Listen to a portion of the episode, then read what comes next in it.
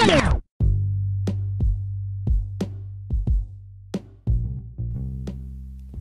have a thought for you, and I think this thought is important because it will help you in explaining to patients uh, some things that happen to them that they don't always understand properly. And what I'm going to share with you is a cycle. It's like a circle. So it'll go full circle. And so the patient will insert themselves somewhere in the cycle with what they tell you. And then once they insert themselves in the cycle, you can then take them through the entire cycle and show them what's really happening and help to change their perspective of what's happening in their body and how it's not quite what they often think it is. So I'm just going to pick a point to enter this cycle and I'll start explaining it to you and we'll go through each step individually and then we'll go back and we'll do the full cycle all at once so you can see how it works. So the first step in the cycle is the idea that a contracted muscle is a heavy muscle. And I use that word heavy for a reason. When if you've ever done sports, I'm sure you've heard um, in any kind of track and field event that if you're running, you need to be relaxed. And I remember when I was, I probably first heard that when I was in junior high. And I thought, how do you run relaxed and powerful at the same time? It seems like a contradiction that's impossible to overcome. So, how do you do these things? And so, over time, I began to learn how to move in a way that was relaxed and yet powerful at the same time. And you begin to understand why people tell you this is because it's something you have to acquire, it's not something you're going to do naturally. And so uh, it's something that's out there, we kind of know it, but I hadn't really thought about it the way I was thinking about it this time until I thought about something that had to do with cycling. And I think the reason it works in cycling is because you've got uh, telemetry, and so you can objectively assess a change in performance at various times of your ride. And so if you're going on a longer ride, say greater than 15 miles, you and you're on a flat road, you're going to reach a point where you're just rolling along at a rhythm, a cadence, and you're not pushing yourself hard, but you feel that your energy is slowly, slowly draining, but you're just going to keep cruising along like this. Well, what inevitably happens is that at some point in that process, you feel like your he- legs start to get very heavy. And if you think about it, you realize that the reason why they're heavy is because little by little you're starting to contract them. And so now you're fighting against your own resistance. And so your movements are restricted by your own contraction. And so the solution is actually very simple. You just focus on relaxing the muscle. Don't be so tense. And it's you realize that the tenseness is not in any particular direction. It's just a general tenseness. And so if you lighten your legs, you will suddenly objectively notice that your cadence goes up, your power output goes up, uh, you start to perform better, and you feel better at the same time. You're not being drained as much.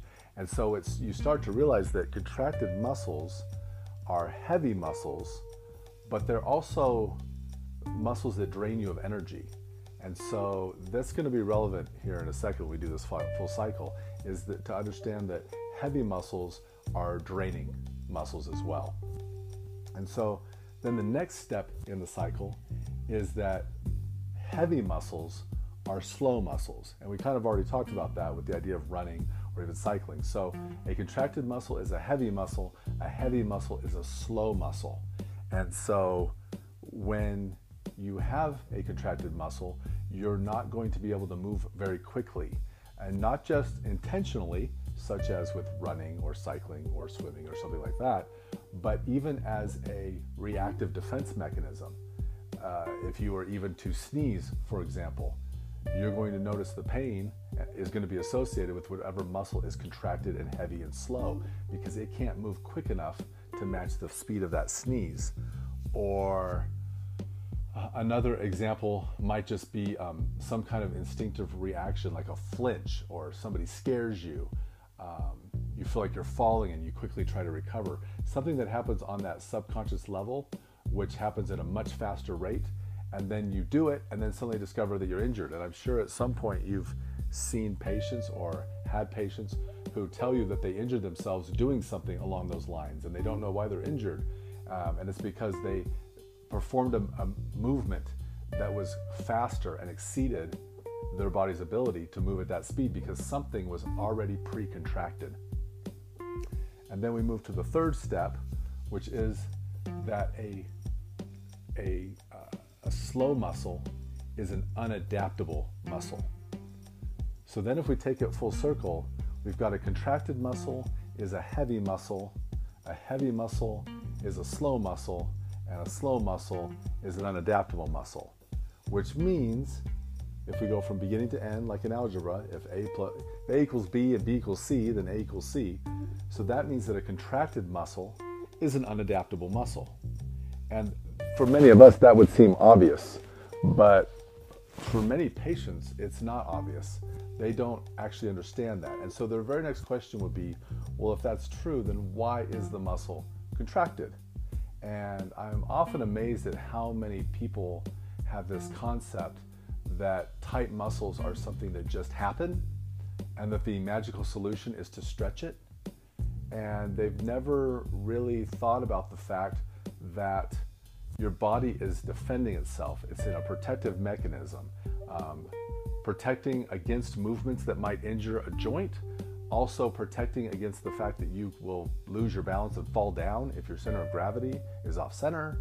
So the body is defending itself and by stretching it, what you've just told the body is that it's failing to do the thing it thinks is most important right now. And if it's failing to do that, what's it going to do? It's going to try harder. It's going to double down. It's going to do more of it. And you'll have patients say, Well, I stretched it, but then after that, it felt like it got tighter. So I stretched it again, and then it got tighter. And even as they're saying it, they don't hear that stretching it's making it tighter. Why are you still stretching it? and they don't understand a mechanism by which that stretching is actually making the problem worse because it's forcing elongation of a muscle that is neurologically contracted for the purpose of protection. And yet, because it's in that contracted position, it has the perception of being heavy. It is a slow muscle and is not able to move quickly. Uh, it does not really have the power it would normally have because it's already contracted. There's no more power to be had. And it also is unadaptable. And so, if anything comes along that surprises it, uh, an example I often use with patients is the example of hitting a pothole. And so, you're driving down the road, and all of a sudden, boom, you hit a pothole. If that quick movement triggers a headache, triggers back pain, or something like that, that is an example of that movement was faster than what your body could adapt to because you already have a slow muscle. And so, the slowness of this is key because it seems to me that many patients are wrapped up in the muscles. They don't really understand the vertebra and they definitely don't understand the joints. In their mind, uh, I actually just was talking to somebody about this the other day, and I think it kind of blew their mind as we talked about it that there are different types of disc herniations. Well, not to the average patient, there are. To them, either their spine is fine and their disc is fine, or their disc is probably herniated. And there's no gray area in between, and there's nothing beyond that, and those are just the two classifications. And that's all they know about it. They don't really understand biomechanics. They don't really understand the purpose of a, of a disc, what it's meant to do.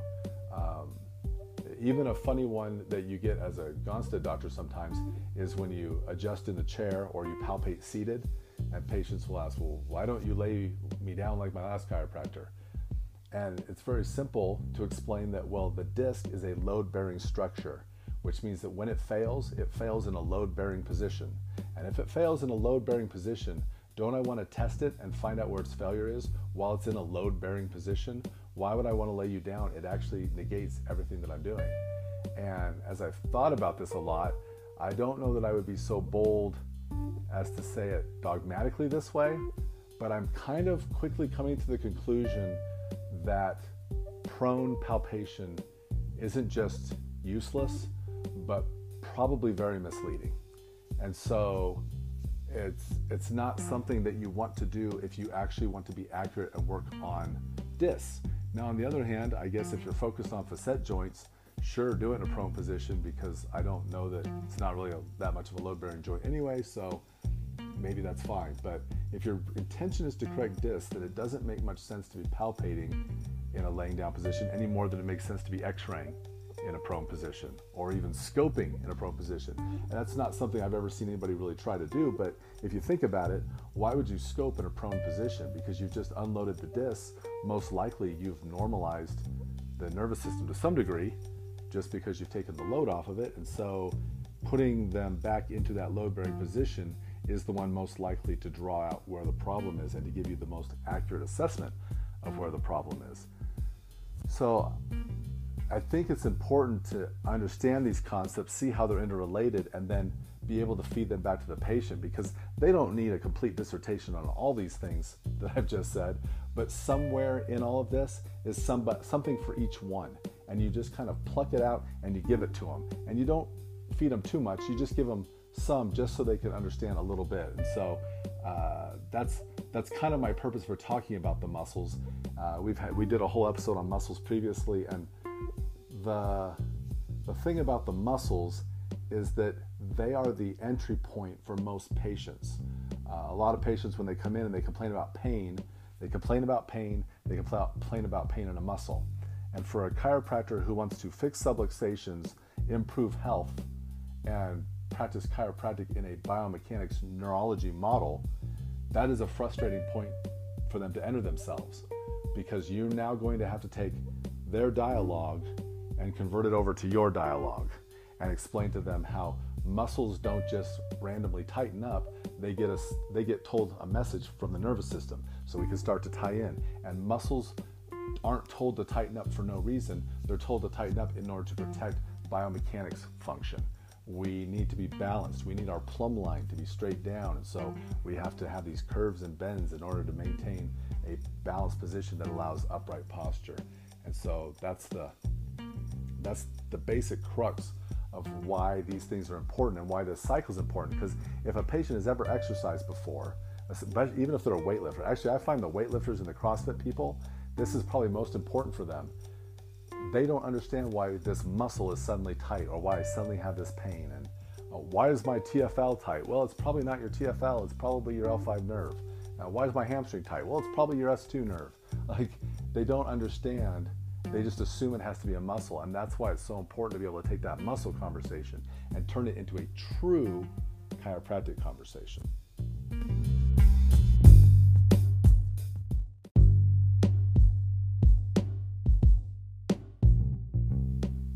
Okay, so I want to give you a practical example of how this works, and I want to choose something that's a little more off the wall. That way, we can talk about something that's a little bit less frequent, less common, uh, something we probably haven't talked much about before. So for this example, I'm going to use the shoulder blade, the scapula. And so um, sometimes the scapula will misalign. Uh, it usually moves laterally, or we would probably call it an EX scapula. And I, I wasn't going to go here, but let's just do it. You might wonder, and patients will ask, where does a misaligned scapula come from? And so I have you've ever heard the joke about how 85% of all statistics are made up? And of course, I change that number every time I say that one. Um, I, the made up statistics that I have for shoulder blades that I tell people, and I tell them this is my made up statistics based on what I've seen. Uh, I tell them that 80% of shoulder blades are misaligned while you sleep, 15% are misaligned by people working overhead, and 5% are misaligned by people falling and landing on an outstretched arm and messing up their shoulder blade. So there's my 100%. The problem is there's a fourth reason, and I don't know which one of those other things to steal percentages from in order to make room for my other reason. And the other problem I have with my other reason is that I don't actually know or have much of any idea how frequently this is the cause of a, of a scapula problem. Uh, and I'll tell you you'll see why in a second.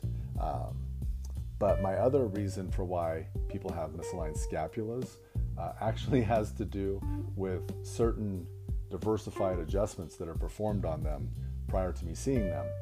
Um, the one that I think is most likely to do it, you've probably seen it, is they have the patient lay prone and then they turn their head, they stand at the head of the table and they turn the head one way and then they push down and they will claim that they're moving the first rib or maybe even the T1 vertebra itself.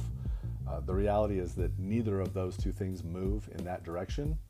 And so I believe, my opinion is that in most cases, the gigantic cavitation that they hear that convinces them they've done their job is actually the sound of the shoulder blade subluxating. Uh, it's got a bursa underneath it that makes a beautifully loud sound. uh, when you do that. And so they and the patient are probably convinced that they did a great adjustment. But uh, in my experience, when people have had that done, they almost always have a shoulder blade out. Uh, the other one that can do it, I think anteriorities a lot of times do it as well. Uh, but then uh, it's also been my experience that I noticed this probably within my first couple of years of practice that any patient that had previously seen a diversified doctor was at least twice as hard to adjust as somebody who was coming to see me and had never seen a chiropractor before. Uh, many times they're like three times as hard because their body is more guarded, the subluxations are more fixated because they've had more force go into them, and it's just a harder thing to fix. So I wasn't going to go there, but there it is. So take that with a grain of salt, but that's my that's my operating thesis and I operate on it all the time and that is generally what I've seen when it comes to shoulder blades.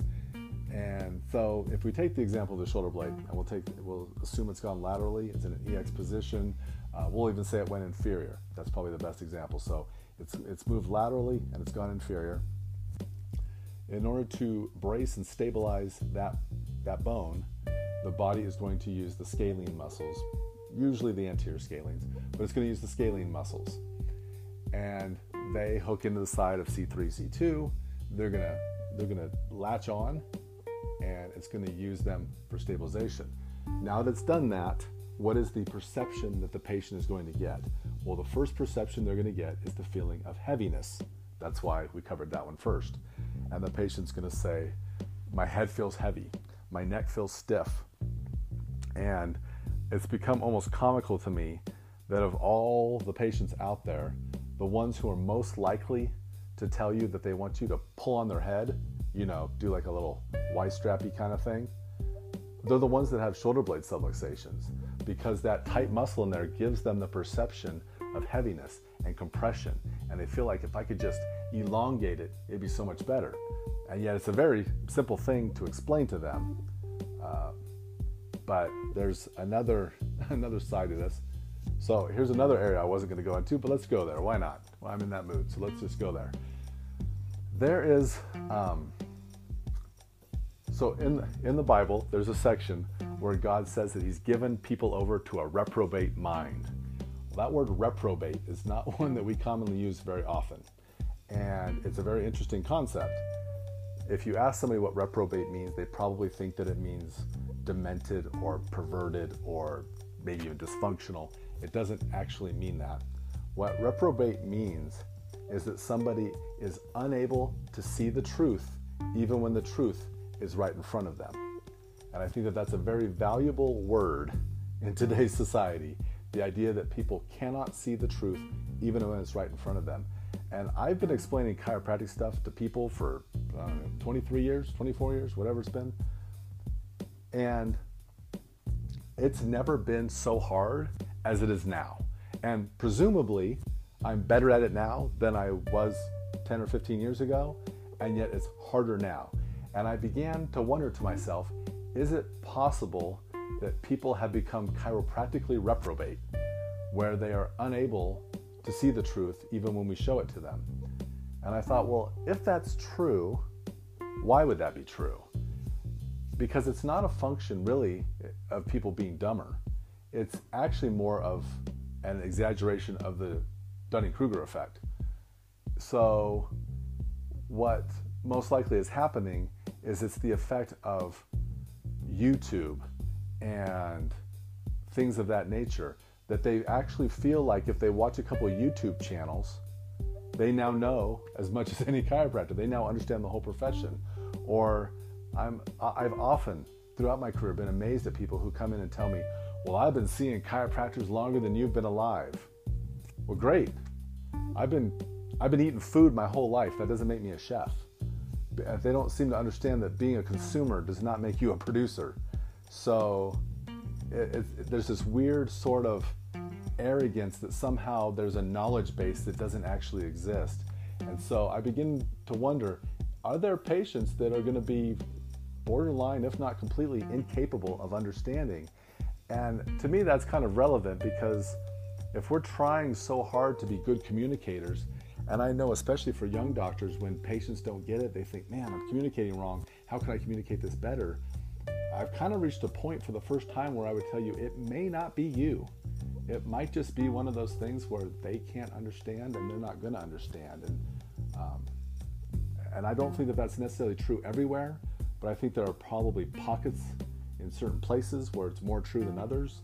Uh, but it's something that I've been keeping an eye on because I think things are changing. So that was the, uh, there's the direction I didn't want to go, but there we go again. So let me get back on course.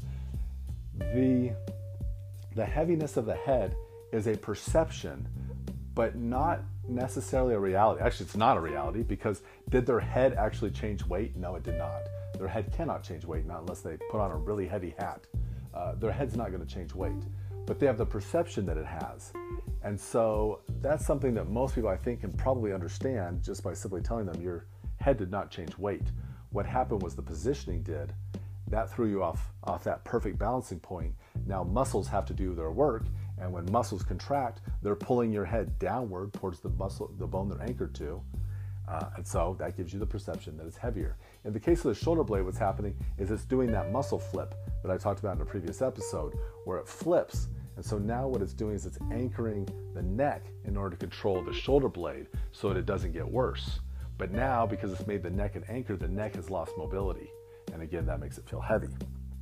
Now, because it's heavy, you know from seeing anybody who's come in with what I was refer to as Frankenstein neck, when they come in with their Frankenstein neck, that's a ve- it's very slow. So you can see that mm. side of it as well. Uh, usually that shows up when they tell you that they try to look over their shoulder to back out in their car and when they go to look over their shoulder, they realize, oh, I can't look that fast. I can't move that quick. And then they're turning their whole body because now the thing's freaked out because they did it too quickly. Because we just instinctively look over our shoulders. We don't really stop to think about it before we do it. So there you get that slowness of the muscle. So it's a heavy muscle, it's a slow muscle, and then we run into the area of it's an unadaptable muscle. So they may not have a headache yet, but they may be very much on the verge of it because it only takes the tiniest little insult or assault beyond what they already have, and it's going to set off that whole mechanism, and they're going to end up with those other pieces as well. And the truly miraculous thing about this, and I would say actually it's the miraculous thing about chiropractic in total, is that when you know which bone is causing the problem and you know where it's gone and you put it back to where it belongs and you put it there perfectly, these problems disappear in an instant. And a shoulder blade is a great example of that. You set a shoulder blade right across that bursa, and the and the the neck just totally goes that neck problem goes away that heaviness. They'll tell you before they've even stood up the heaviness is gone. I can move my neck again. It doesn't feel heavy. It doesn't feel slow. It doesn't feel unadaptable. And so they get all those parts back.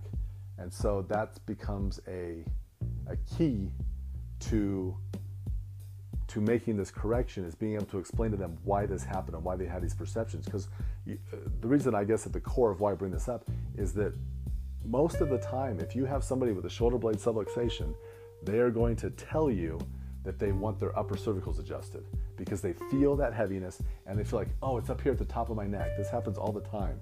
And they're like, it's up here. It's definitely up here. In fact, what really is mind boggling to me is when you adjust the shoulder blade, the whole thing goes away instantly. And then they go, Are you still going to do the top of my neck? Well, no, because the problem was never at the top of your neck. And that's where we get into that whole challenging, can you really understand this kind of deal? But that's what they'll do is they want you to do the top because they so set in their head that where they feel the pain, it must be where the problem is. And we know that's not true. And the only way I think that we can fully explain to them how the problem is elsewhere and why they feel it in one place but it's occurring somewhere else is if we use the fact of the muscles to draw a connection between what they believe to be happening and what we know to be true.